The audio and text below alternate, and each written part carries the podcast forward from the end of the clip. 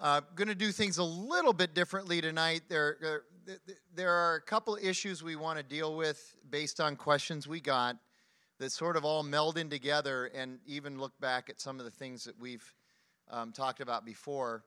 Uh, but what's going to be different tonight is that I'm going to do maybe 30 or 40 minutes up front, uh, just teaching, and then and then Jackie's going to join me, and uh, she's going to have some comments, and then we're going to start taking questions. Uh, and if we don't have any, I know we at least have one, but if we don't have any questions, then I'm going to start asking Jackie questions. That's the way we're going to work this. Um, and I'm going to start just by with some some things for you to think about as well, just some general things, and then we'll get into it. Um, Jackie and I actually were in Iowa this last weekend doing a marriage retreat at Village Creek Bible Camp, and we actually used the material that we've been using here. And it was, uh, the camp directors have told us it's the best retreat that, that um, we've done in the 15 years we've been doing it, primarily because it's the first time Jackie was there uh, again, it, since the first time we did it 15 years ago, and just had some great stories, and it was a good time. But uh, at any rate, some things to think about. Uh, how many of you, by the way, have read um, Tim Keller's book, The Meaning of Marriage? Has anybody read that? So, a number of you. Really, really helpful. Uh, one of the things he says in there is, and I love this, he just says, the quest for a perfect spouse is a hopeless pursuit. And yet we continue to try to do that, don't we? Uh, we need to remember that uh, th- that's actually the quote that was kind of the inspiration for the title of what we're doing. So I married a sinner. You didn't marry anybody that, that's perfect, and, and you're not perfect either. And the worst part is that you find that out generally after you've been married. You don't generally find that out before, uh, mostly because we're all in the marketing phase during the dating time. I can guarantee you that Jackie thought I was quite the catch while we were dating because I was able to hide all the bad stuff. So she really thought she was marrying a marlin and and after about six months of marriage she realized she had gotten a flounder and so that kind of created some dissonance for her and but that's just true you really don't know anybody i go back and forth on this uh, i think chapter three in Keller's book is the most important chapter in the book, but you have to read it in context. It doesn't help you to just read chapter 3 without 1 and 2. But I would also argue that chapter 5 is important. Chapter 5 is titled Learning to Love the Stranger That You Married. Uh, and, and there's some just deeply profound things in there.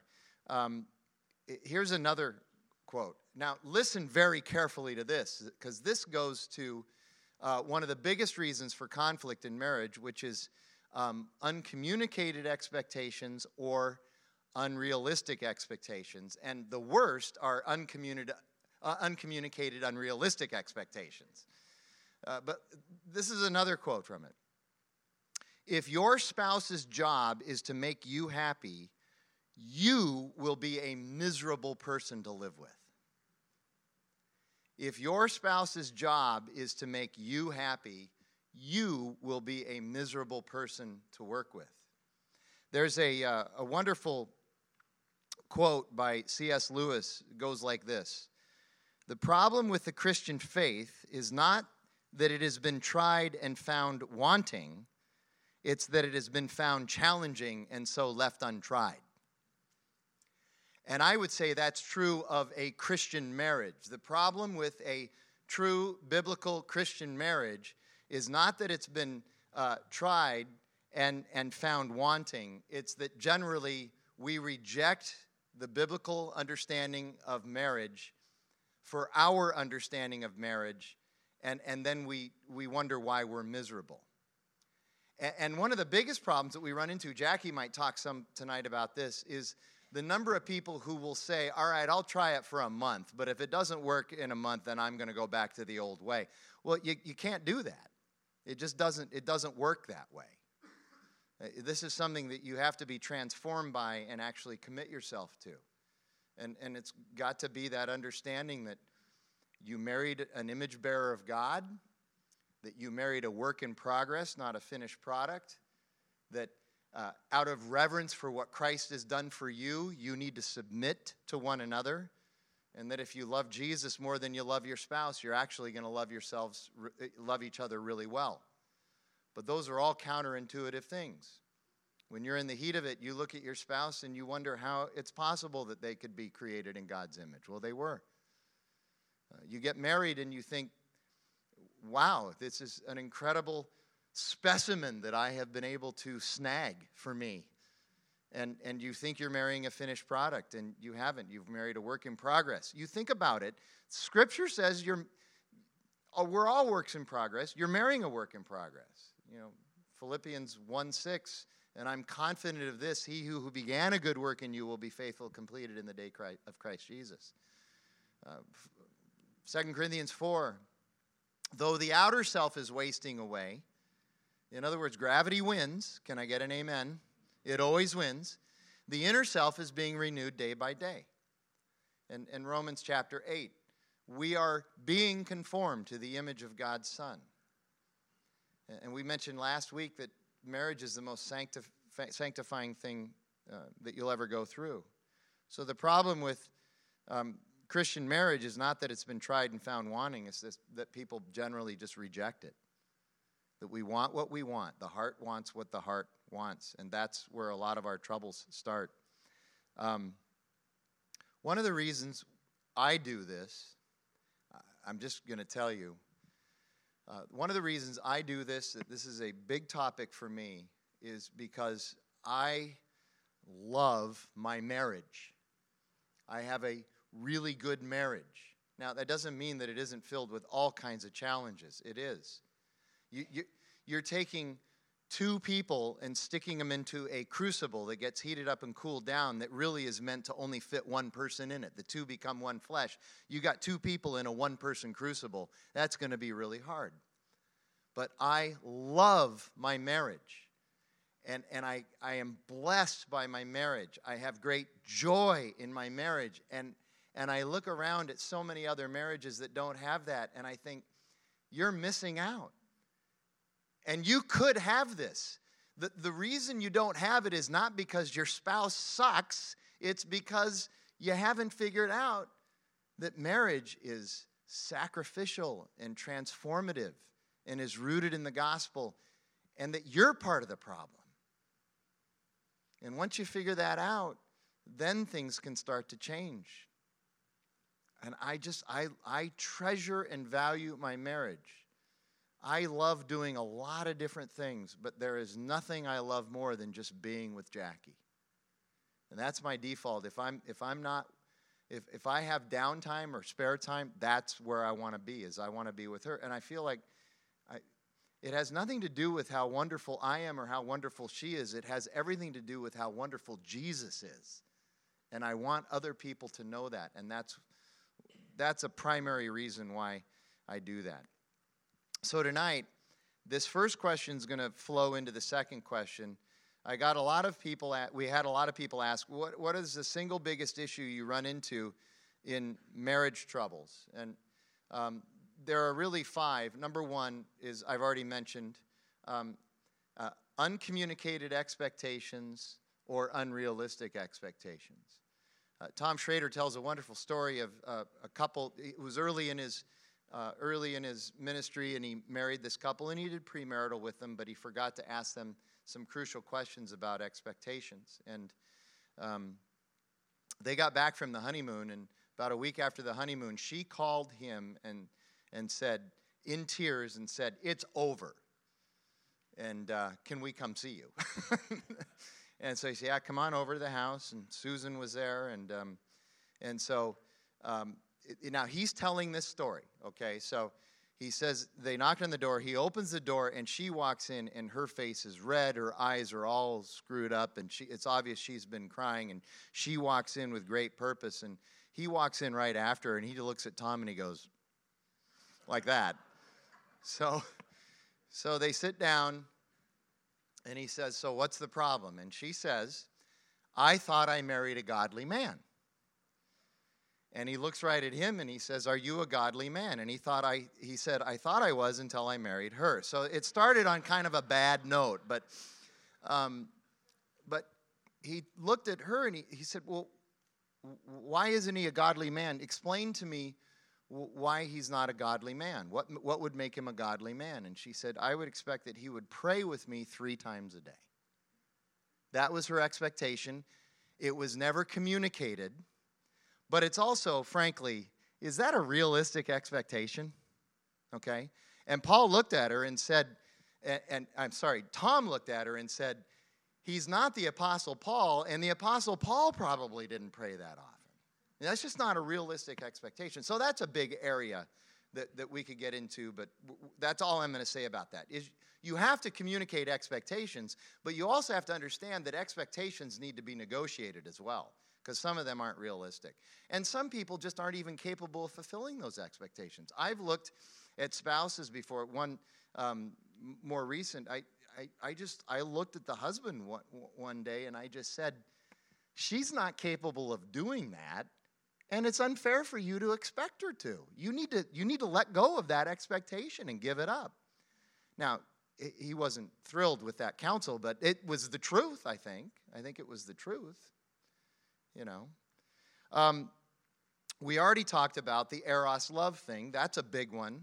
That's number two. Number three, which we're going to talk about tonight, is um, couples tend to fight about how they fight. Have you noticed that? And anybody ever in here? You, you start an argument, and within a few minutes, you're no longer arguing about whatever it is that started the argument. Now you're arguing about how you argue, right? That's a black hole, right? How many times have you settled something, do, you know, hashing out that argument? So, John Gray, Stanford psychologist, uh, his research shows that um, he said, and this is from memory, so I'm kind of paraphrasing, but it's pretty exact. Um, he says married couples fight about a variety of things, all things that we're familiar with. We, they fight about parenting, chores, sex, money, communication, all the common things. He says what's interesting, though, is that generally speaking, within four minutes of starting the argument, the, the couples are no longer arguing about the issue, they are now arguing about how they argue, which becomes a problem in this sense. Now, you're not arguing about an issue, you're actually trying to fix what you think is the problem, and it's the other person. That's a problem. Because you can't fix the other person, they're a sinner. And they can't fix you. That's going to have to, that's transformation that's going to have to happen with with you and God. So that's the third one. We're going to talk more about that tonight. We talked last week at length about the fourth one, no margin, season of life, career, and little kids. And then the fifth one is really just a denial of, of responsibility and a lack of self awareness on the part of one or both spouses.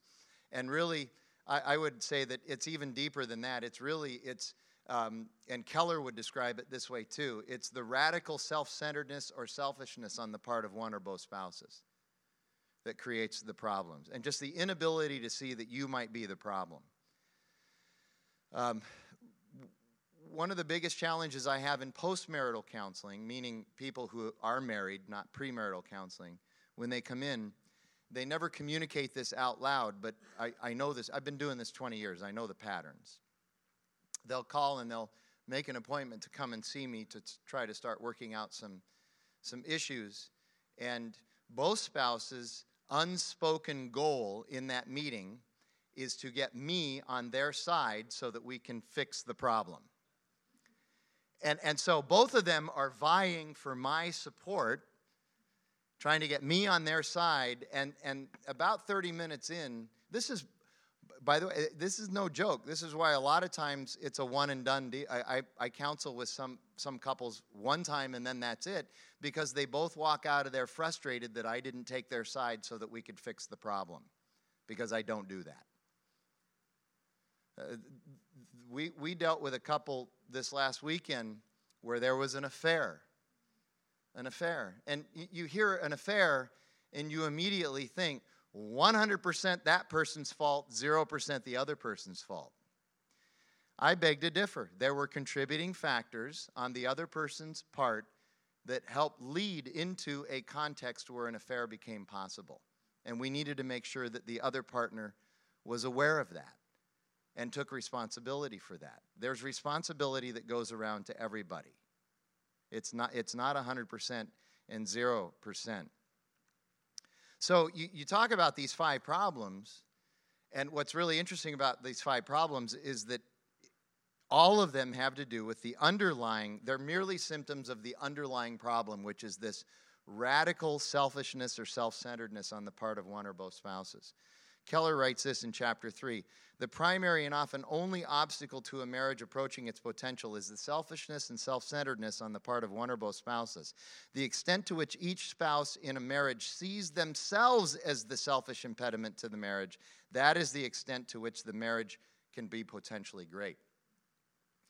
So we're all pretty good at pointing out selfishness in other people. We're not very good at pointing out the selfishness in ourselves. And Keller's saying that's what you have to do first and foremost in a marriage to begin to have the potential of having a, a, a great, uh, a great marriage.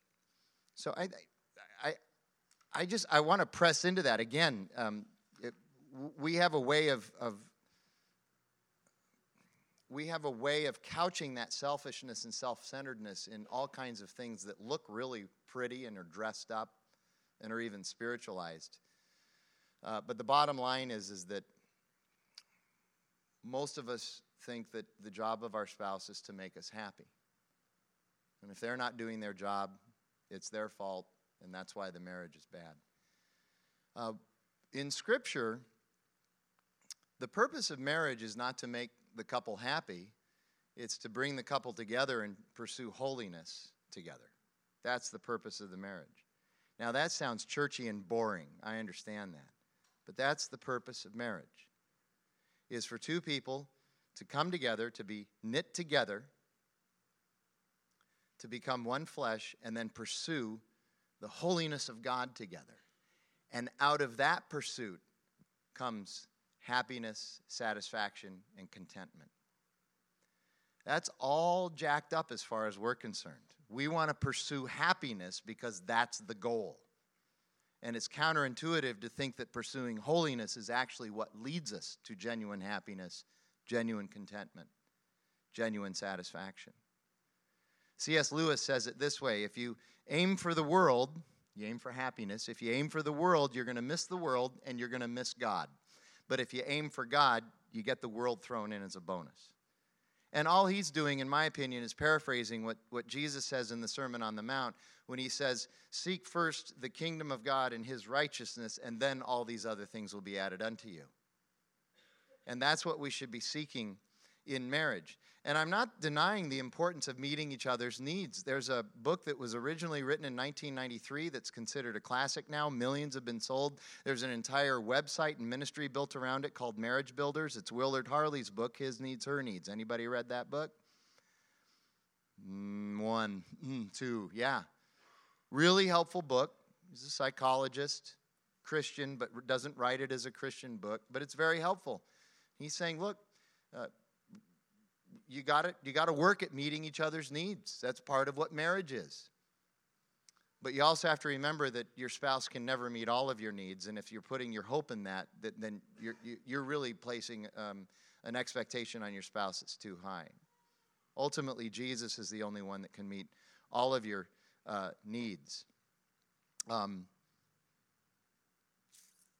so I, I, think one thing that's also helpful to remember is that um, um, Jesus did not die on the cross because we're lovely. He died on the cross to make us lovely, and that's why we have to look at Jesus in the midst of this in order to be transformative in our in our marriages. So, um, we're going to get into uh, conflict resolution. We're going to we're going to kind of take the long way into it, but we're eventually going to get there. Uh, talk about some strategies and then some behaviors. I'll tell you a little bit about my own story with this, and then uh, I'm going to pass out a handout. I hope we have enough. If, if each couple could just take one, and I can always make more, email it to you, and then we'll get uh, Jackie up there. But um, first of all, I just I want to show you a couple of videos that help remind us that uh, here you go.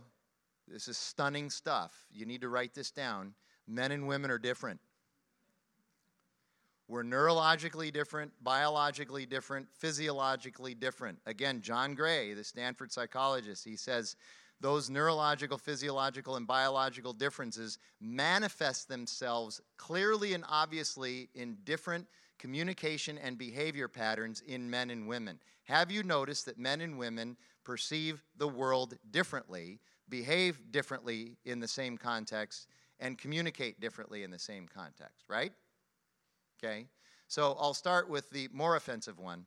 Um, do the Tim Hawkins one first, the great theologian Tim Hawkins.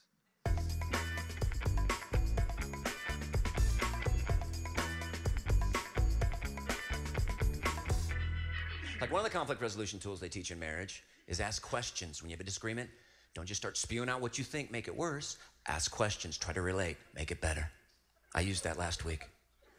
My wife and I got into a disagreement. It got hot, it got heated. We started a fight. I stopped myself right there, started asking questions. Honey, why are you being a psycho right now?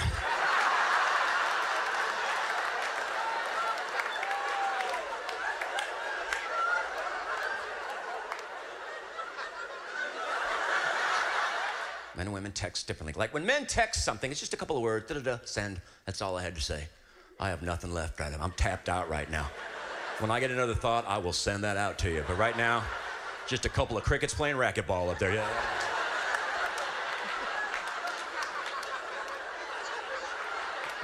But women, when women text, what are you doing? Oh, you look like a squirrel holding a nut. You're like, oh, yeah yeah, I'm going there too. Carriage return on your phone. This is my text to her right here. Hello, my darling. How you doing today? Send. And that's when the floodgates open. Now I'm going to read you her response. Good, I'm just so tired. Went to chiropractor. I'm super tight through shoulders and mid back, so he loosened that up. He said, It sounds like my brain isn't shutting off for some reason. I asked him if it would be from playing electronic games before bed. He said, Probably so. He said, Try that, have a sip of wine before bed. If I don't sleep good next week, come back and try acupuncture. Smiley face, I'm feeling very draggy, but so is Jack and Stacey, so it could be in the air. Have Jackson played Xbox before bed, so he could have the same issues.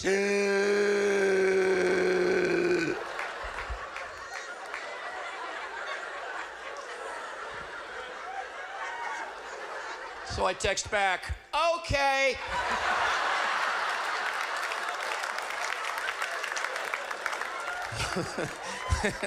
Actually, it was just, okay. That's all it was. I don't want to overdo it, get a blister or something. Okay, um, this next one, uh, I'm guessing some of you have seen before, but it's okay. It's fun to watch anyway. It's just, there's all this pressure, you know? And sometimes it feels like it's right up on me. And I can just feel it, like literally feel it in my head. And it's relentless. And I don't know if it's going to stop. I mean, that's the thing that scares me the most is that I don't know if it's ever going to stop. Yeah. Well, you do have a nail in your head. It is not about the nail. Are you sure? Because I mean, I'll bet if we got that out of there. Stop trying to fix it. No, I'm not trying to fix it. I'm just pointing out that maybe the nail is causing. You always do this. You always try to fix things when what I really need is for you to just listen. See, I don't think that is what you need. I think what you need is to get the nail. See, out. you're not even listening now. Okay, fine. I will listen. Fine. It's just sometimes it's like there's this achy. I don't know what it is and I'm not sleeping very well at all, and all my sweaters are snagged. I mean, all of them. I, that sounds really hard. It is. Thank you. Ow! Oh, come on. Ow. If you would just. Don't. So actually, this is this is actually a lesson for the guys, not for the women, in my opinion. Um, when Jackie and I were first married, we'd spend time at the end of the day together talking. And, and uh, one of the things in Harley's book, His Needs, Her Needs, the number two highest emotional need for women is conversation. Do men and women have conversation the same way? No, we do not. And that's a beautiful example of what that is. And, and we experience that. We'd sit down, and Jackie'd say, How your, How's your day? And I'd say, Oh, it was good. You know, went to work, came home. It was good. You know, how was yours? And then she would start talking. And, and I'm a fixer. And so she's just talking, she's processing. Sometimes she's venting, sometimes she's just thinking out loud. But what I am hearing, what I am receiving from her, is a problem to be fixed. And so, and so she'd start talking, and uh, like within a minute and a half or two minutes, I would interrupt her and I would say, Hey, hey, hey, I, I got it. Here, here's a three point plan for you to fix this problem. Do this, do this, and then follow up with this. Now, where's the clicker? You know? And she was frustrated by that because she, she wasn't looking for my input. She wasn't looking for me to fix it. She was looking for me to listen. She was looking for me to be there with her. She was looking for me to process and allow her to process. And, and I finally learned, and it was really helpful, I think. You can rebut this later. That's the idea. Um, I finally learned that um, she, she, she's kind of working on fixing it by processing it out loud, or she already has it figured out how she's going to fix it. She's just playing it out to see if it's going to work if, in her mind. And, and, and I began to learn that there are times when she does want my assistance in trying to fix a particular problem. And she has a really subtle communication cue that if I'm looking and listening really hard, I, I can discern when she actually wants me to help her fix it. She'll say, What do you think I should do? That's the cue. Otherwise, I just need to listen. And then I learned, I read John Gray's book on this, and I learned that it's actually, it's actually, what's happening is actually chemical. So uh, the primary hormone for a man is what? Testosterone, okay?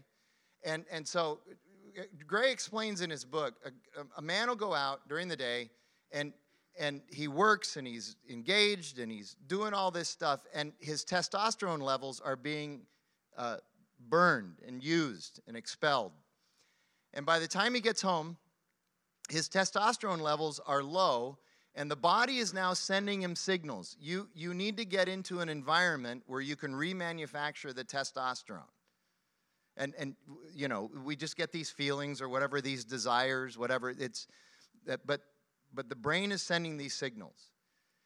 Now, what do you think that environment is for a man where his body can really remanufacture, reproduce his testosterone levels?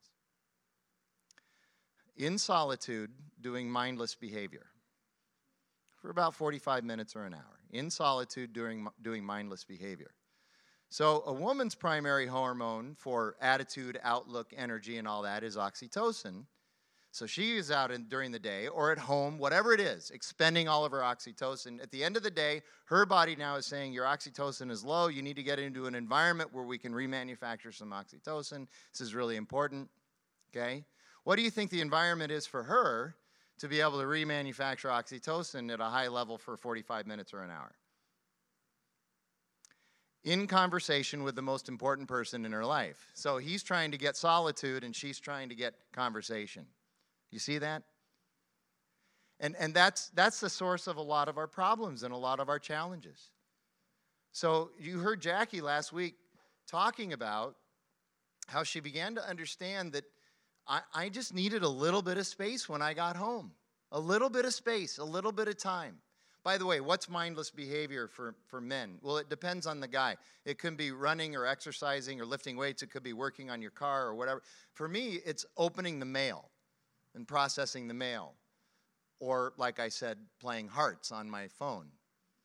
You know? Um, it, it just depends on, on, on who you are.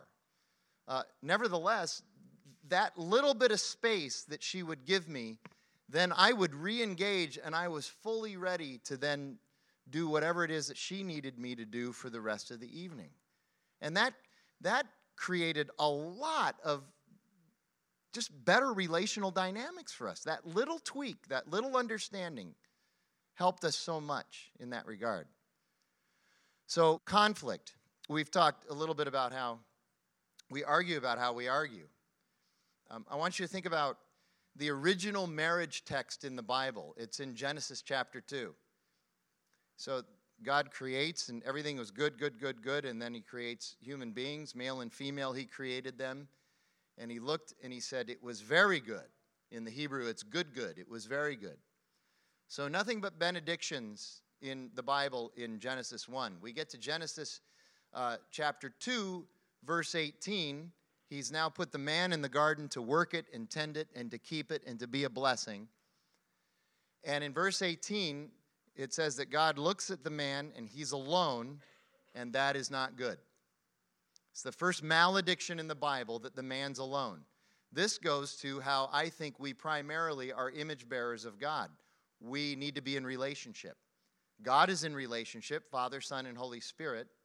We need to be in relationship as well, flesh on flesh relationship.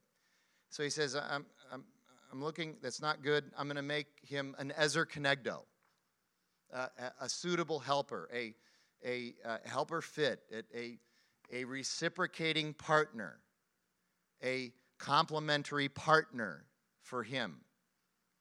And so then he goes through the whole rigmarole of, of naming the animals. And, and while he's naming the animals, you get to that verse. Sometimes, you, you the first time I read it, I was like, wait, I thought he was going to make a suitable helper for this guy, and now he's naming animals. How long did that take? A couple thousand years? But then you get to that verse that says, and, and among everything that Adam had named, uh, he could not find an Ezer Kenegdo. It's the only two places where that, that Hebrew idiom is used. It's, it's in verse, uh, I don't know, 18 and verse 22. Could not find an Ezer Kenegdo. So God causes the man to fall asleep, takes a rib from him, fashions a woman, brings the woman to the man, and the man sees the woman, and what does he do? He breaks out into impromptu poetry. So, guys, the first thing I'd ask you there is the first time you saw your wife, the very first time, did you break out into impromptu poetry? Did you sing a song? Because if you didn't, we need to work on that, okay? The least you could do is write her a nice little text, uh, a nice little uh, post it note tonight when you get home. Put it on the mirror when she's not looking, okay? That'd be a step in the right direction. So he goes into this little poem about how wonderful the woman is. And I mean, he's, in, he's just stunned. And then you get to verse 24, and it says, um, The man will leave his father and mother and be united with, with his wife, literally united. They will be knit together inextricably. They will be knit together, and the two will become one flesh. That's Genesis 2:24. That is quoted by Jesus in Matthew 19. It's quoted by Paul in Ephesians chapter 5 when he's talking about marriage. It's one of the most important verses that New Testament the New Testament carries forward and says we have to understand this about marriage the two become one.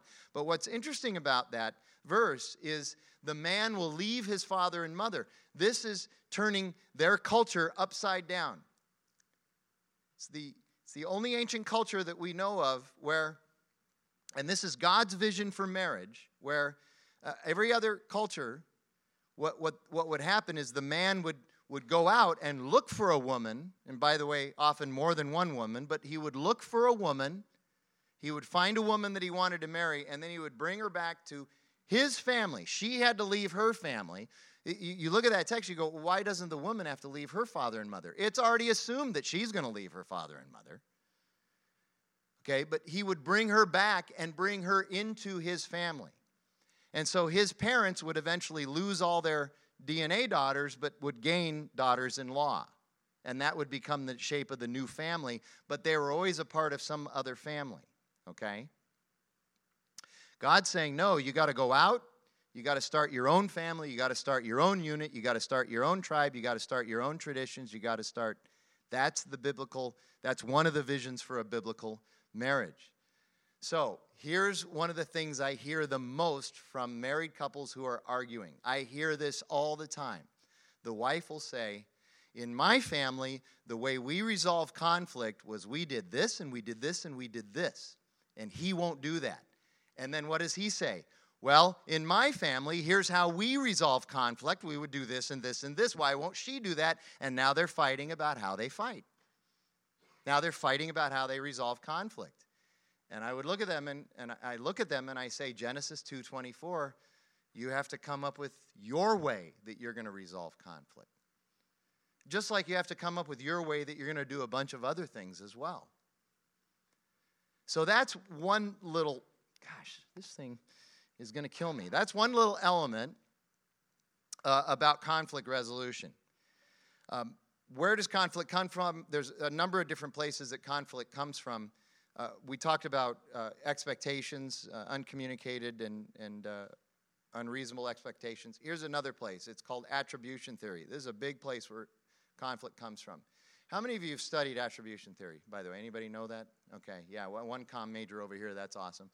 Um, so, attribution theory is, has been tested for decades uh, in research, never been falsified. We all do this. Attribution theory says this you and I, as we observe other people behaving and communicating, which, by the way, behaving and communicating are it's the same thing. If you're behaving, you're communicating. People are receiving communication from you. Um, as we observe other people communicating and behaving, we attribute in our minds what we believe is the cause, reason, or motivation for them to behave or communicate the way they do. We attribute it. We do that with people we don't know. If we're if we love people watching, we go to the mall and we watch people. Part of why we like to do that is we're making attributions about why they're wearing what they're wearing, why they're walking the way they walk, why they're doing what they're doing. All that. We're making these attributions in our mind. We're making attributions with our spouse all the time.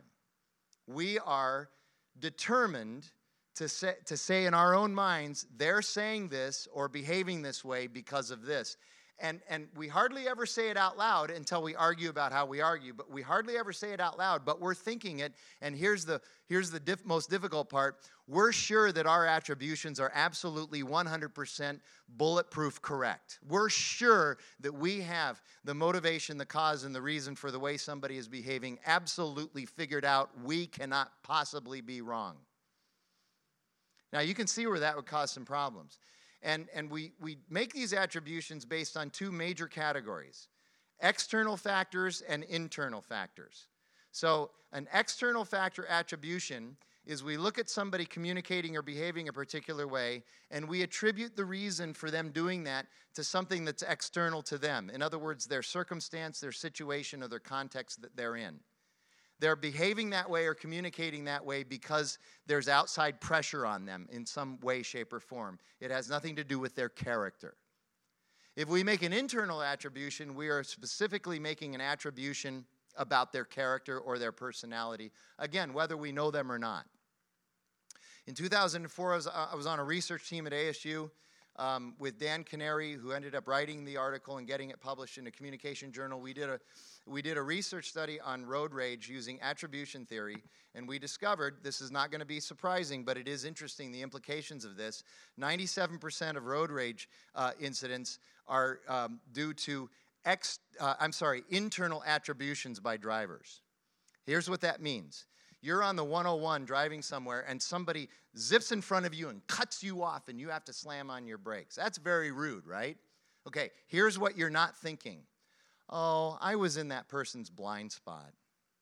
Oh, they just didn't see me. You're not thinking that. You're not making external factor attributions. Instead, what are you doing?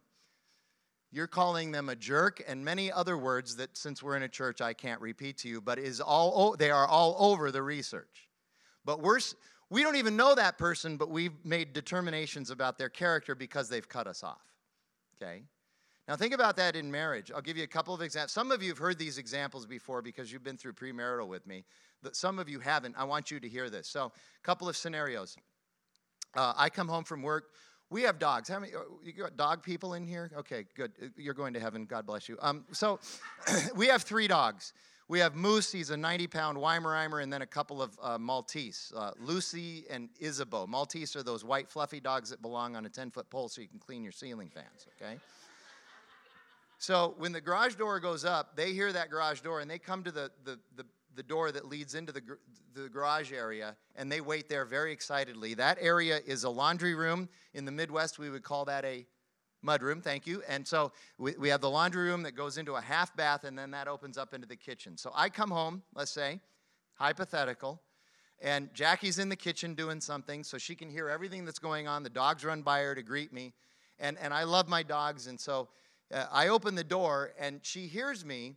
And instead of loving on the dogs and greeting the dogs and petting the dogs and talking to the dogs, I yell at Moose to get the blankety blank out of the way. And then she hears me push him against the dryer. And then I step on Lucy and she yelps. And then I come storming through the bathroom, through the kitchen. I don't say anything to Jackie. And I go into the office and I close the door. That's it. She's going to make an attribution, right? Right? Of course she is. She's a human being. You would too. If she makes an external attribution, what is she thinking? Bad day, bad meeting, bad something, bad phone call. And, and if she makes an external, external attribution in that particular context, probably we're going to have a fine evening because then her next thought will be, I'll let him sit in the office for a few minutes, cool off, and everything will be fine. But if she makes an internal attribution, go ahead, let it rip. What's she thinking? Yes, exact. Thank you for being honest. This is what I get for marrying a temperamental, self centered jerk like Frank. And after 20 minutes, when I come out of the office, how do you think our night's going to go then? It's not going to go well. And it's going to be her fault because she made the wrong. No, I'm kidding. But. but you see how that works. Now, here's another another scenario. Okay, let me just another scenario. Okay, so I come home. It's it's not um, her birthday. It's not Valentine's Day. It's not our anniversary. It's not even Groundhog Day or Flag Day or whatever. It's the first Tuesday of the week. And I've stopped and I've decided I'm going to get her a dozen roses. And I don't stop at Flowerama where you can get a dozen roses for $19.99. They wrap it in green tissue paper and it's all wet and it's a mess. I stop at AJ's. And you got the lady with the green apron and she's going to make an arrangement for you and she doesn't put the flowers in a vase, she puts them in a Vase, yes, thank you very much. Colleen's tracking with me tonight, man. I'm telling you. It's a vase, and it's got the little red satin ribbon on it, and, and she arranges it beautifully, and there's baby's breath and ivy, and then you got the little ASU plastic pitchfork where I put a, you know, uh, put a card in there. It's just beautiful, and I have to have that cardboard box to get them home so they don't tip over. $89.99, okay? So very different than $19.99. So I bring those those flowers in after greeting the dogs and petting them and loving on them, and I set those flowers on the, on the counter. Jackie is going to make an attribution at that point, right? Now, in this case, if she makes an external attribution, what is she thinking? Uh, what all right, what happened? What did he do? Are we moving to Bemidji? When's the other shoe going to drop? Okay? But if she makes an internal attribution, what is she thinking? It's what I get for marrying a loving, selfless, thoughtful man like Frank. It's going to be a good night. Oh my goodness. So you see how that works? So much of our conflict just comes from attribution. And we're very stubborn. The research shows that um, 95% of the time that we are we have it explained to us that our attribution is wrong, we still won't change our mind. That's how stubborn we are. We may say out loud after the explanation, You did this because of this. And, and, and she goes, no I, no, I didn't. I did it because of this. You're all wrong about that. And clearly I did it because of this. You may say out loud, Oh, okay. But internally you're thinking, Yeah, 95% of the time, once we've made an attribution, even if we're shown evidence that it's wrong, we won't change our mind. That can be a source of conflict. So, what do you do about conflict? Uh, there's a scholar named Joseph DeVito who writes about conflict. If you're an Office fan, you've actually gone through this with Michael Scott. It's funny that he uses this on one of the episodes. Uh, by the way, there's no relation to Danny DeVito. Um, but he talks about um, conflict resolution through styles and strategies. And you're probably familiar with these. I'll go through them really quick. Here you go. Number one, avoiding. He says that's not good. That's by the way, that's our that that is our most popular, our most favorite conflict resolution style and strategy is avoiding. Okay. Uh, he calls that the I lose, you lose style of conflict resolution. Everybody loses. And the, and the big reason is because when you, here you go, we're not talking about letting things go. We talked about how you need to let a lot of stuff go. We're talking about how you receive an offense, you don't let it go, you harbor it, but you never bring it up. And what happens is that festers and it only gets worse. If you're not going to let it go, you have to bring it up. You have, you have to become skilled at letting a lot go, but if you don't let it go, you got to bring it up. So, avoiding, not helpful. Then there's competing. And we're not talking about competing. Comp- the word compete comes from a, a, a, conflation of two Latin words that means to strive together so both get better. We're not talking about that kind of competition. We're talking about zero sum game, uh, glass parking lot. I win, you lose, and everybody's going to know you lost.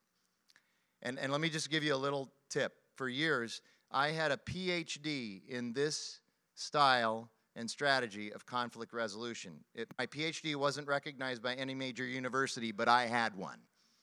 That was my style. And I would run roughshod over anybody, and, and I ran roughshod over Jackie. And we had a good marriage, except for that. The problem with competing, as I found out later, when you really begin to analyze it, is what you're going for, what you're trying to win in the competition, is very valuable in the moment. But the value of what you win always decreases over time, usually very quickly. And the cost of what it took for you to win it always increases over time. So at some point after the conflict, the value of what you've won is now less than the cost. And the cost is usually in terms of reputation, trustworthiness, intimacy, credibility, all those things that are actually really important to us. And if you knew then, if you knew now what you during when you start the conflict, what you could know then that it's not going to be worth the cost in five months or whatever it is, you would change your, your strategy. Okay? The third one is accommodating. This is the, by the way, uh, competing is I win, you lose. Accommodating is what? I lose, you win. Accommodating or compliance is usually done by people who are paired with strong competitors because they've discovered that by accommodating, by complying, they can achieve, some, achieve something that feels pretty good in the moment. It's called short term peace. You do. You would, I'm just going to give in. We, we've, we've settled it. We've figured it out. We've got peace now in the marriage. The problem with accommodating and short term peace is that that almost always turns into long term bitterness and resentment. That is not healthy for a marriage. It's not healthy for any relationship, and no relationship can sustain uh, a situation where one person always wins and one person always accommodates. Okay? And that bitterness and resentment will eventually come out, and it always comes out in unhealthy ways. Sometimes it sort of leaks out like a slow, toxic leak. You ever been around somebody maybe at work where they're just sort of toxic and bitter, mildly toxic and bitter? You know, they're not ranting and raving and rampaging. They're not like that. But you spend a half an hour with them and you feel like a dead car battery after it, after it because they've sucked the very life out of you. Okay? Or they're fine, they're fine, they're fine, they're fine. And then one day, they just explode. None of that's healthy. So then he says, All right, there's two good ones collaborating. That's the I win, you win style of conflict resolution. I've actually emailed him and said, okay, if it's that easy to resolve the conflict, was there ever a conflict in the first place? Maybe this was just a misunderstanding. He didn't care, he didn't email me back. Um, compromising is the other one. Compromising is uh, you, I, I win some and lose some, you win some and lose some. He calls this negotiating or horse trading, but that's a strategy as well. And that sounds more like what we're trying to get at. The fact that you're going to have to put some skin in the game in order to resolve conflict. Everybody's got to put a little skin in the game. Everybody's going to have to give up something here in order to get here and get something uh, bigger. Now, remember, uh, John Gottman says that 69% of marital conflict is unresolvable, and about half of that is because of unhealthy spouses who bring up everything and it's the old saying, if everything's important, then nothing's important. If Jackie got if Jackie brought up every single time I offended her or made her mad, at some point I'm going to look at her and go, I don't care anymore because everything's important to you, so nothing's important. I can't win. But the fact that she lets so much go, when she does finally bring something up, I'm ready to listen because I know that she's already processed through a lot of stuff that she let go. So now I'm ready to listen. But that still leaves about 30% of conflict that is unresolvable, legitimately unresolvable, where you, you got to sometimes learn in marriage to shrug your shoulders and go, okay, that's, you know, all right. Now, if it's a major thing, like, you know, your spouse comes home and says, I took a promotion and we're moving to Pittsburgh, and you never discussed it, that's a problem.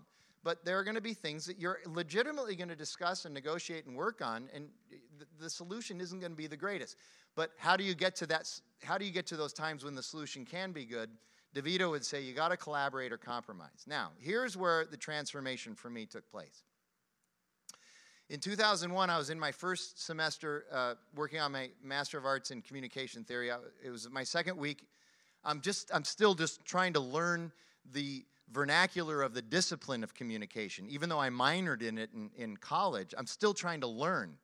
The, discussions in the classes were a little bit over my head. I, I was writing down words I'd never heard before and looking them up. And I came across a guy named Stephen Littlejohn, who's a communication scholar. He's actually um, married to uh, Judy Burgoon, who's a, a, a, communication professor down at U of A, very famous communication communi- uh, professor down there.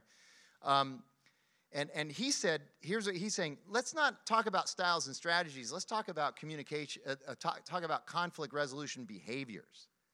And so he did this thing where he did what uh, John Gottman did for years and years and years. He observed people in conflict for years and started picking out certain behaviors that people exhibited during conflict resolution and he came up with he actually he coded these behaviors. It's called the conflict management coding scheme. There's 26 or 27 of these behaviors and then he breaks them down into three different um, categories of conflict resolution behaviors. And those three categories are avoiding behaviors competing behaviors and cooperating behaviors. So i have that conflict resolution could, could i get a couple of people to help pass these out maybe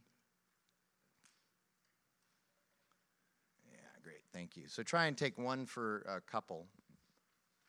Oh, hi, Cody.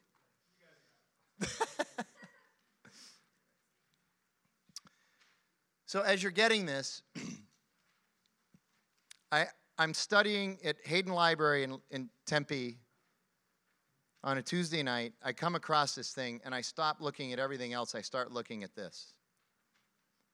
I spent three hours on this thing. And that's all I'm going to say until you all have one in front of you. Sorry, I'm going way longer than I hoped to go. I'm almost done. Then we'll get Jackie up here because that's really why most of you are here. I understand that.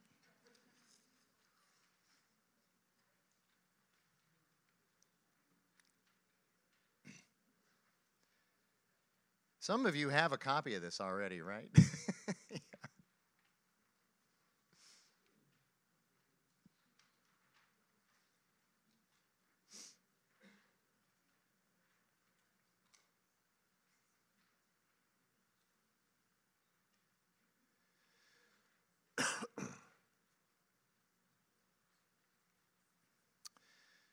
Okay, so I start going through this, and that first category, there are 10 avoidance behaviors. And uh, let me have one of those so I make sure I don't make any mistakes on this. Thanks. So I'm looking at the denial and equivocation. Okay. I'm not necessarily denying I'm part of the problem, but there you go. Number three, I'm pretty good at evasive remarks. A, that's an avoidance behavior. I'm pretty good at that. I fancy myself as a, a really good topic shifter. Now, I, I might be able to fool some of you in here. I can't fool Jackie anymore. Probably the most common thing that she says in the midst of conflict with me is quit trying to change the subject. She knows when I'm trying to shift topics, so I, I try that. Um, and then non committal remarks. I was pretty good at procedural remarks. You can look at all these later. Obviously, um, I, I think I'm good at number 10, joking.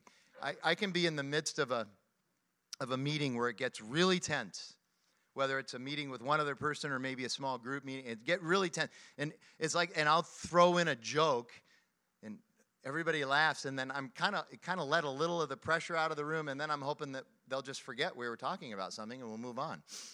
That's what i'm hoping you know? That's when i'm in my avoidance mode. That's not my primary mode though. Turn it over and go to the Third category the seven competitive behaviors. Littlejohn calls these disintegrative behaviors. We think of integrity as honest, hardworking, ethical. In science, integrity means wholeness or, or unfragmented. Th- these competitive behaviors uh, uh, blow things up. fragment things, blow things apart. I started reading these personal criticism, stating or implying a negative evaluation of the part. In other words, not staying on the issue, but specifically criticizing the person. So ad hominem attacks. Ah, pretty good at that. Um, rejection. You're not just rejecting your partner's opinion, you're rejecting it in a way that they lose dignity and personhood. You're not just rejecting their, what they're saying, you're rejecting them. Okay, I'm pretty good at that too. I was trying to be honest with myself. Hostile imperatives, yeah, I suppose. Not my favorite tool in the bag, but hostile questioning, that might be my favorite one. You know what hostile questioning is? It's, it's a statement of fact in the form of a question, usually accompanied with a, a, an aggressive forward posture and an outstretched finger in the person's face. And if the person begins to answer the question, it makes you even more angry because it's really not a question. You're just stating something in the form of a question. Very good at that. Hostile joking or sarcasm, that's another one really good at. I mean, biting, uh, con- um, uh, contempt, just contempt, joking and sarcasm. Presumptive attribution, very good at that too. We talked about attribution. In other words, going into the conflict, I haven't even heard what Jackie has said, and I've already decided what her position is, why she has that position, and why she's dead wrong about that position. That's presumptive attribution. Very excellent at that. So good at that. You could take lessons from me on that. And denial of responsibility. Um, I don't deny, re- I do. I don't, but I don't. I do. Here's how I deny responsibility. Well, of course I'm part of the problem. Of course I am part of the problem. See, I'm not denying responsibility. But I'm not the biggest part of the problem. That's denying responsibility. I recognize my part in this, but it's really over there, okay? Then I got to the cooperative behaviors. And I literally had to go look these up. I had never heard of any of these. I was familiar with all the. This should have been a bad sign. I was familiar with all the competitive ones. I wasn't familiar with the cooperative. Here you go. Description.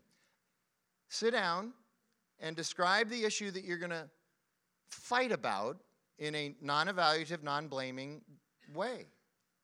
Okay, here's what the problem is. Let's talk about it factually. Here's what the problem is, okay? We're, we're going to agree that this is what the problem is. I know, not hard to do. You're angry, but maybe you need a little cooling off period first. Then qualification. You're not going to bring in anything else into the argument. There may be other issues, but you don't get to bring them in while we talk about this one particular issue. You're qualifying it, you're saying, we're only going to talk about this. There, there's, a, there's a thing called gunny sacking. Some of you are gunny sackers. Gunny sacking is a metaphor. It's, it's, you, you carry around this invisible gunny sack, an invisible bag of offenses, like for years. And you, you get offended, and, and you take it and you stick it in your gunny sack. And then you're in the middle of, a, of an argument. You're going back and forth, and you begin to sense that you're losing the argument. You're, you're kind of back on your heels. They're, they're really, they've got great points. They're really starting to press in, and they're winning. And so what you do is you go, What about this? And, and it pushes them back on their. What, a, what about it? That happened during Ronald Reagan's administration. Why are you bringing that up now? I don't understand. Okay? Because I don't have anything else right now, okay? Uh, you have to say, we're just going to talk about this. We have other issues, we'll talk about them later, but we're going to talk about this. Then here you go. Three, four, and five, probably the most important part. Well, six is too, but three, disclosure. Here you go. Now you get to talk about how it makes you feel. Everybody has a perception, and your perception is reality. And we have to recognize that you may not perceive something the same way your spouse perceives it, but you can't deny that it's real the way they perceive it. You might be able to argue as to why they might change their perception, but they perceive things a particular way. So, disclosure I get to now tell Jackie, this is how this issue makes me feel. In my context, the way I'm wired, this is how it makes me feel. Then Jackie gets to say, okay, well, here's how it makes me feel. And we both have to look at each other and go, those feelings are real. We need to deal with them. We can't discount, we can't say, well, you're an idiot. That's why you feel that way. That doesn't work, okay? But that's what we tend to do. I feel this, it's called false consensus effect. False consensus effect, uh, we all do this. It's the fact that we all um, overestimate the degree to which other people agree with our position, value, beliefs, likes, dislikes, attitudes, and, and behaviors. We think everybody else sees the world the way we do, and if they don't, they're idiots. Everybody should see the world the way we do. So, disclosure is opening up a whole new world to us. I feel this way about it, you feel differently.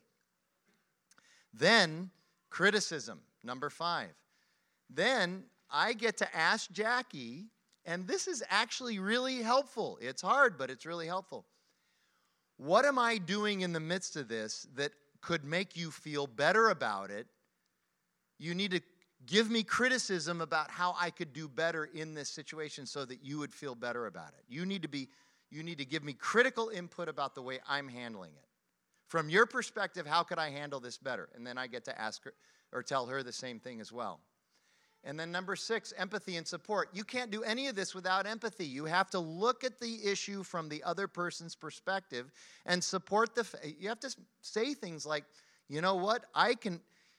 I can see why this would make you feel that way. That is legitimate. Do you know how far that goes in the midst of a argument? Just to go, yeah, you're right. I can see I can see how you'd feel that way. I don't feel that way, but I can certainly see how you would. That makes sense to me. So, empathy and support.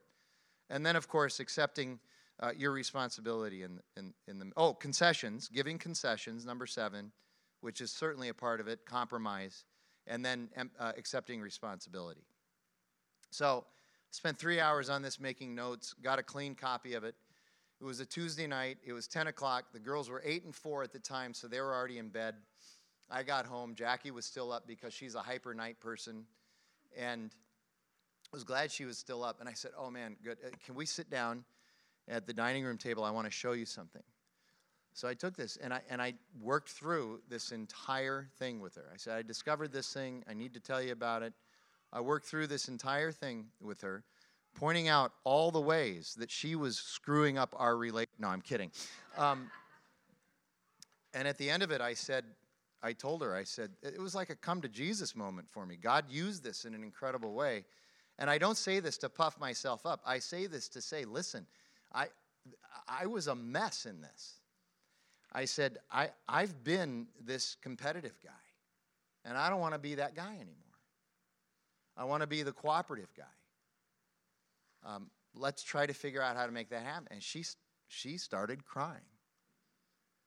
We're, I don't know, 13 years into our marriage at that point. She'd been, she'd been praying that God would change her heart about this, but that God would also maybe open my eyes. And it took Stephen Littlejohn's conflict management coding scheme at Hayden Library in Tempe, Arizona, to be able to do that. She starts crying, and so we, uh, I, I word processed, typed up uh, the cooperative behaviors, and we use that as our script. You know, the kids were eight and four at the time, so our refrigerator was covered with all these coloring book things, and um, you know, for daddy and all that stuff. And we put a magnet on there with the script. And we said, next time we do this, we're going to work the script. And man, it was hard and awkward and clunky the first time we did it. Okay, description, describe what we think the issue is. Okay? it was hard. But I will tell you that the first time we did it, the conflict lasted less time, and we were both much more satisfied, and here you go, much less fatigued. We were more energized at the end of it than we'd ever been before. And we were hooked. We don't have it on our refrigerator anymore. And by the way, we're not perfect at using it. Emotions can still rule, and that's a problem. But when we use this, it works, man. I'm telling you, it works. And it transformed our marriage from a really good marriage, except for this one area, into what I. This was like the last step to making it potentially a really great marriage. A really great marriage. So that's what I got. So come on up, Jackie, and let's hear from you. You've been taking notes, which is awesome. So do you want to use this, or are you, you going to be okay with that? Okay.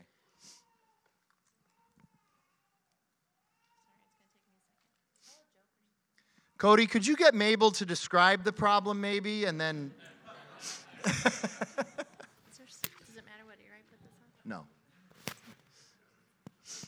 It works on both ears.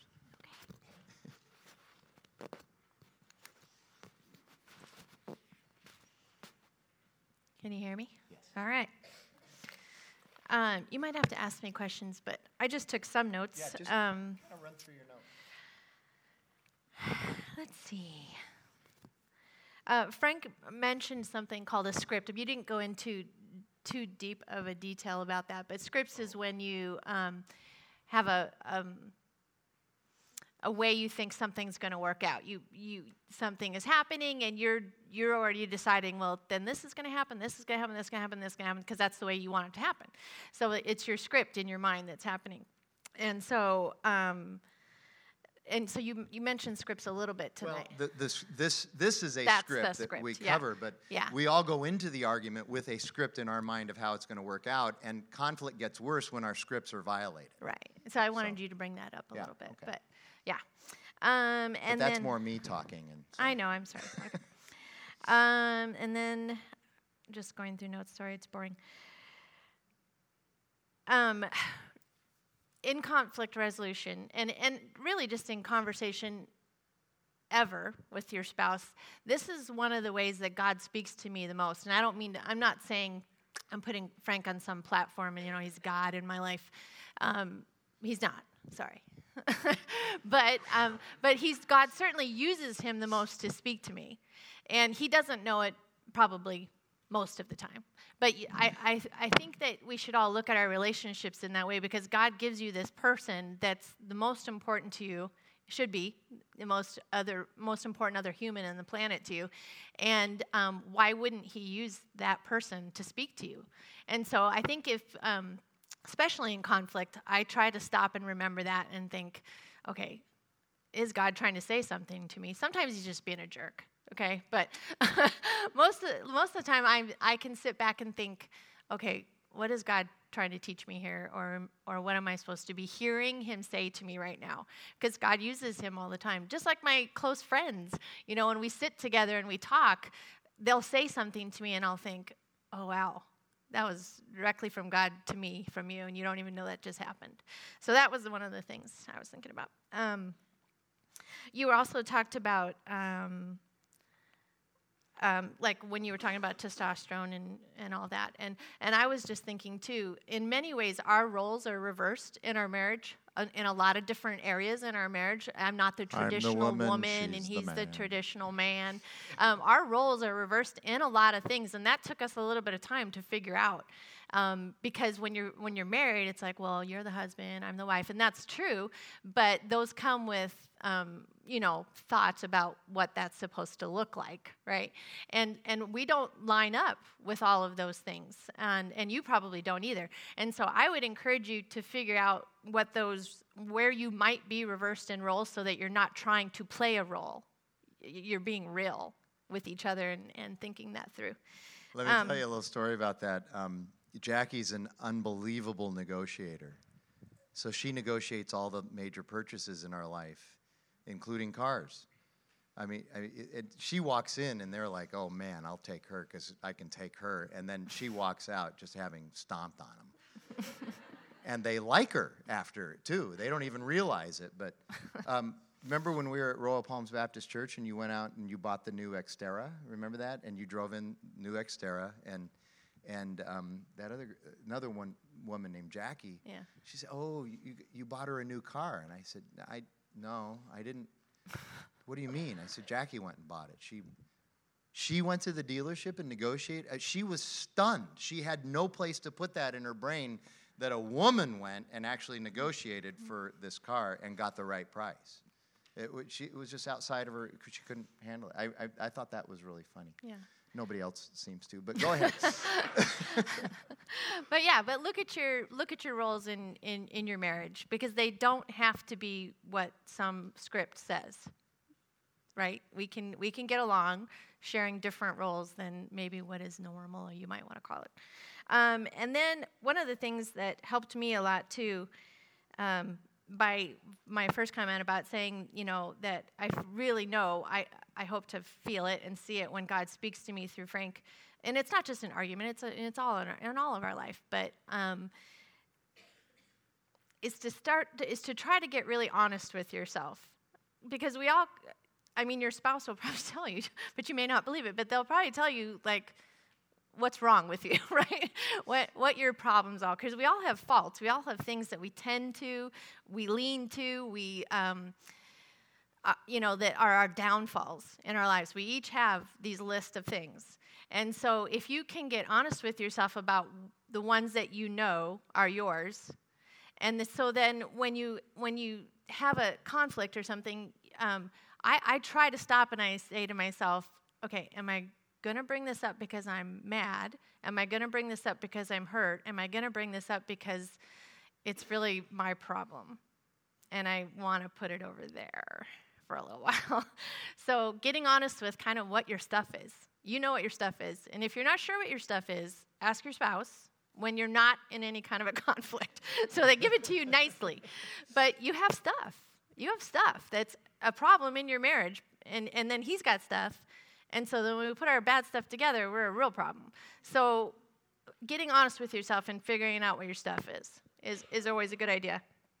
And then also, I think a lot of um, arguments that you know start small and then you end up um, you know just slugging it out for hours, right? Um, come because we're really honestly we're just fearful right it starts as maybe something really happened that was annoying or hurtful or whatever um, but when we don't stop and, and look at it and pray about it and, and, and try to calm down about it first, um, it almost ends up because we're just fearful of something. And sometimes it's fearful, uh, especially in, when in the beginning of marriage, is because they've shown you something that scares you, right? Some part of their personality has come out you've not seen before, or the way they handled something, or the way I handled something actually made me fearful because now I'm stuck with you. and you might do that again. so, um, just to kind of keep that in the forefront that you've made a decision. And so, we'll, and we used to, we don't really have to do this much anymore, but we enter into a lot of conversations that are hard by saying, I'm going to talk to you about this and we're going to figure it out, but you don't have to worry. I'm, I'm accepting you. I have accepted you. I'm not going anywhere, but we have to talk about this.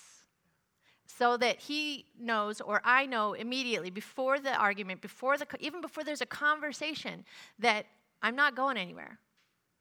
No matter what you do right now, I accept you. No matter what you say right now, I'm not going to pack a bag. I'm not going to walk out the door. We may not be braiding each other's hair for a while, but, but nobody's going anywhere. And, and that's why we get into deeper and deeper and harder and harder situations with arguments, is because I'm scared now. I'm just scared. And, by, and part of what's coming out of me is fear. That's all I got. all right. Uh, questions? Any questions? How important is it for couples to do daily devotions? Ah, that's a that's a really good question. Um, I think it's really important um, for you to do it personally. I mean, we, we don't a lot of times have time to do a daily devotion. We don't have time to do a daily devotional together. Together. Together. But remember who's first in this relationship my relationship with Christ, Frank's relationship with Christ. So if we keep that on track, if I keep that on track, I'm a much better human to him, my family, everybody. And then we spend time, we don't have like a book that we open together whatever, but we spend time talking and we spend time, you know, um, looking at scripture and saying, What do you think about this? You know, it's maybe not like a super structured, we've got a book we're reading together, but which is also wonderful. But I think it's even more important that you each are having your time with Christ every day.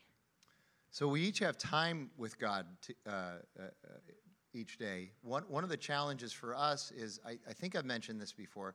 She's a hyper night person, and I'm a hyper morning person. So the challenge of us doing devotions together, right, right out of the gate, it's probably not a realistic thing that we could do. I'm not saying that other couples shouldn't do Right. it, but we both have time with God ourselves. And then, as she said, we talk a lot about Scripture together, in conversations, it's just not structured. We talk a lot about what God is saying here and what God is saying there, and what does that mean? And it comes right out of our personal devotions. Yeah. It comes right out of that. Yeah. And then we're back here Our devotions just don't look like we're going through a Max Lucado book together.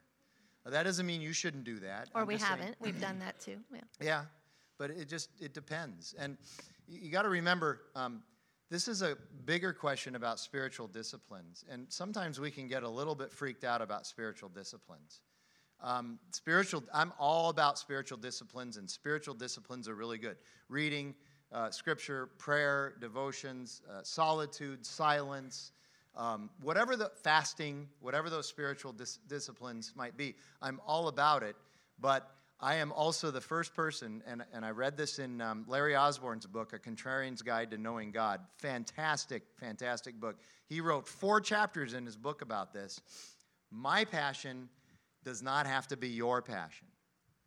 So, one of the problems with spiritual disciplines is the discipline of fasting really works for somebody to get connected to God. And so suddenly they become a fasting evangelist, and everybody needs to fast, and that's the only way you can get closer to God. That may not be somebody else's best way to do spiritual disciplines. They might be better reading scripture or solitude or one of those things. So we have to be very careful with these things too and not say, this works for me, therefore it should work for everybody. That's a little bit of that false consensus effect coming in again. However, we should all be doing spiritual disciplines, but we need to be finding what they are, what, what, what are the good ones for us. Yeah, I would say we pray together more than we do a devotional Yeah. together. Yeah, Any others? it's a big one. A small font. Uh, so many times we find ourselves feeling like we are owed something by our significant other. Can you speak to dealing with the frustrations that come with feeling like you are being uh, Bartered. bartered with by your partner?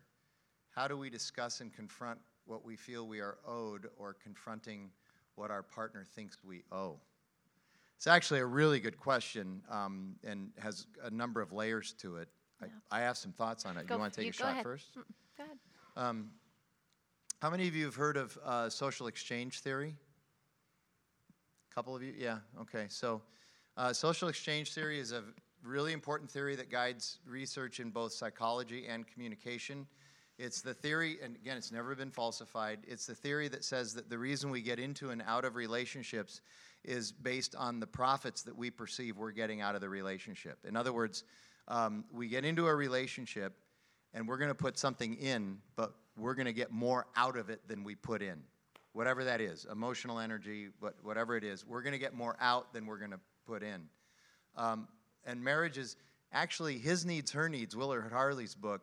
He never uses the term social exchange theory, but that's what it. That, that whole book is based on social exchange theory, um, and and it's the idea that that relationships are transactional.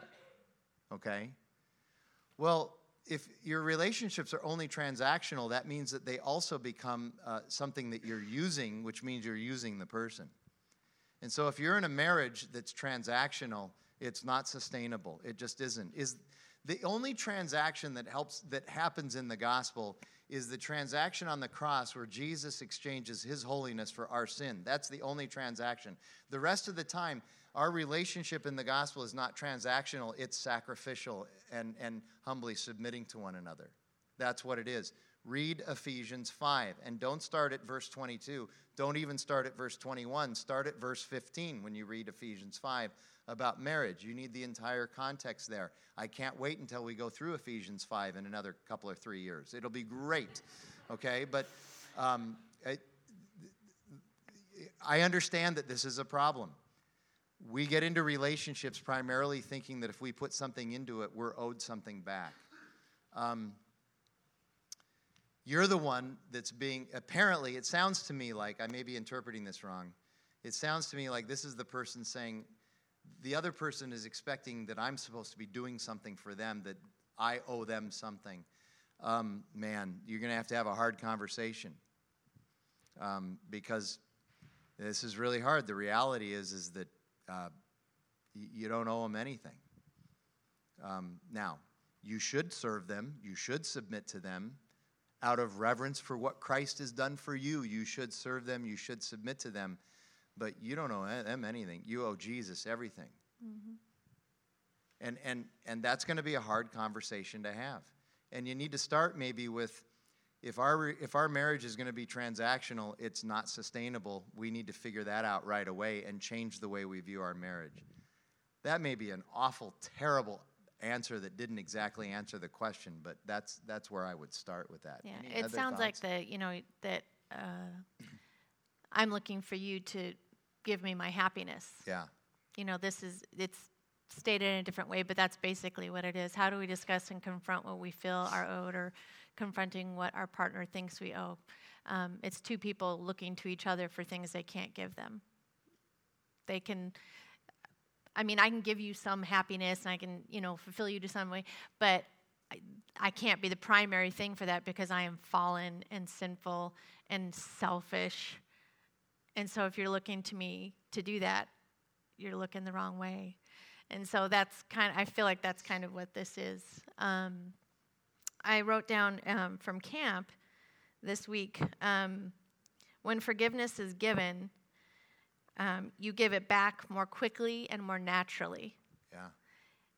and so that's kind of how I feel about this is that there's some forgiveness that needs to happen here, um, and some things that need to be let go, right? And the, and the better you get at that, the better, um, the faster I'll give that to you, and the more naturally and the more real it becomes.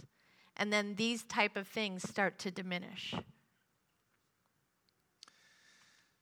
Um, many of us want to turn the gospel and our relationship with God into a series of propositions and principles. And I'm not denying that there aren't propositions and pr- principles in, in, in our relationship with God and in the gospel.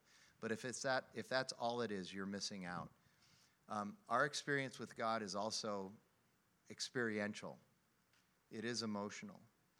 Um, and, and I have some things in my life rooted in my experience with God that may sound really uh, pie in the sky ideological to you, but it's been true for me in my marriage. The times when I've looked at Jackie and I've had those thoughts, because we all have those thoughts, I've really been sucking it up and pouring into this marriage and serving her. It's about time for some reciprocation. Doesn't she realize that? Doesn't she get that? When is she going to start to help me, fix me, serve me, and pay me back for this? In those times when I say, when I stop myself and I say, nope, my job is still to serve her. Even when I feel like her balance is up here of all the things that I've been giving her and I'm starving to death, and I go that extra mile and I serve her, you know what? That's when I am most blessed, believe it or not. In my marriage, that's when I've been most blessed. When I've when I've looked and I've you know what? She really should do those dishes. I've done them the last four times. Isn't it about time that she did them? And then I get up and do them.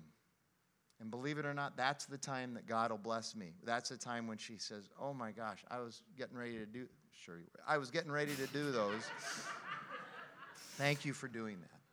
That those are the times that I've been most blessed in our marriage is when I've actually sucked it up and said, "Nope, I am called to serve her. I am called to love her as Christ loved the church and gave himself up for her." And I think you're using sucked it up. Such a great term. It's Um, not the best term. I as a way that, as yeah. a way of saying um, put my selfishness aside. Yes, that's what I meant. Exactly. I mean, the point was taken, but yeah. Yes. Thank you for clarifying. Yes. See, this is why you have to be here with us. Anything? Any others, Stephanie? That's it. Okay. we can take We're- live questions. We're way over time. Oh, I'm yeah. sorry about that, but you guys have been so attentive, and so I hope this has been helpful. I I don't know if there needs to be more conversations. We're up for that. Um, let me say this in closing. This is really important. Hear me on this, okay? Uh, as we've done this series the last three weeks, which it's been our great pleasure and privilege, and we hope it's been a blessing, and we hope it's helped you guys. I've had a number of couples, little bit older couples, not really old couples. I'm talking about little bit older couples who have been married for some time, who have some experience, who have some wisdom, who have walked in the gospel for a long time, and who have wonderfully strong marriages in this congregation who have come and said, Look, Frank, uh, if you have younger couples who just need a couple to walk with them, not necessarily counsel them or do that, but just walk with them, befriend them. We want, we want you to have our names and our numbers and give those so. A couple of them are here tonight. Sean and Allison DeSerafino would love to walk with couples. Uh, maybe some of you know Paul and Kelly Tyson. What an amazing married couple. They would love to walk with you in the midst of this. To the extent that Paul's in town, he's got a job now that he travels a lot. But what a wonderful marriage. I've, as I've gotten to know them, what a great marriage they have. Ann and Steve Wheeler. Many of you know Ann and Steve, right? Okay. Um, so, Sharon, I'm going to put you on the spot, but I think you and Andy have a great marriage, and you would be willing to do that as well. Um, and, and so, sorry to put you on the spot, but I know your hearts, I think, and I think you would love to be able to pour into younger people and younger couples and be able to do that. We have couples here who are willing to do that. Um, and, and it's hard, it, it really is, because of our schedules, it's really hard to get Jackie and I together. 20 years ago, we tried to do premarital counseling together. It just didn't work. Um, it just, it, you couldn't get it scheduled.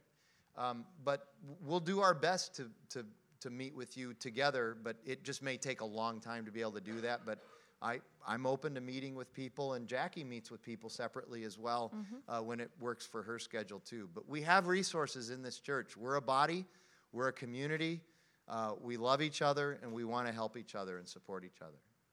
Okay? I was going to say something almost exactly like that, but um, in a room this size of people, um, we know that there's some of you are in trouble. We know that. And so um, can't even tell you how many times we've sat down with people and they're in, they're in trouble, you know. Um, and just taking the step to sit down with someone and talk to them and, and maybe getting one thing every single time you, you sit with them that can help you, how much that can improve your marriage.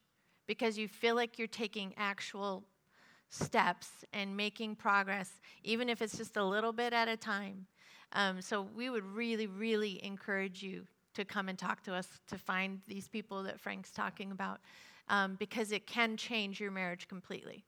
We sat with a couple people this weekend, and I feel like it made all the difference in the world. Not because of us, but because right. they got to see a real marriage, a real person talking to them, and someone to say, "You can do this.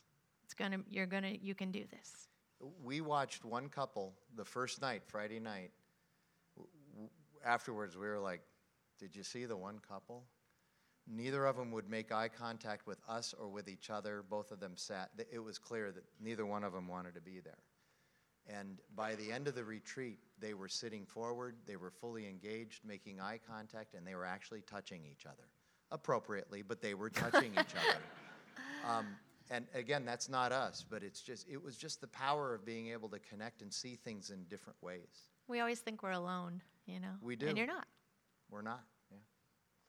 Uh, let me pray. Lord God, um, we love you, and we just want to open our hearts to you, and we just want to. We just want to pray that this would be helpful, that this would be a blessing, and that you would be glorified in all of it. That's our prayer. We pray it in Jesus' name. Amen.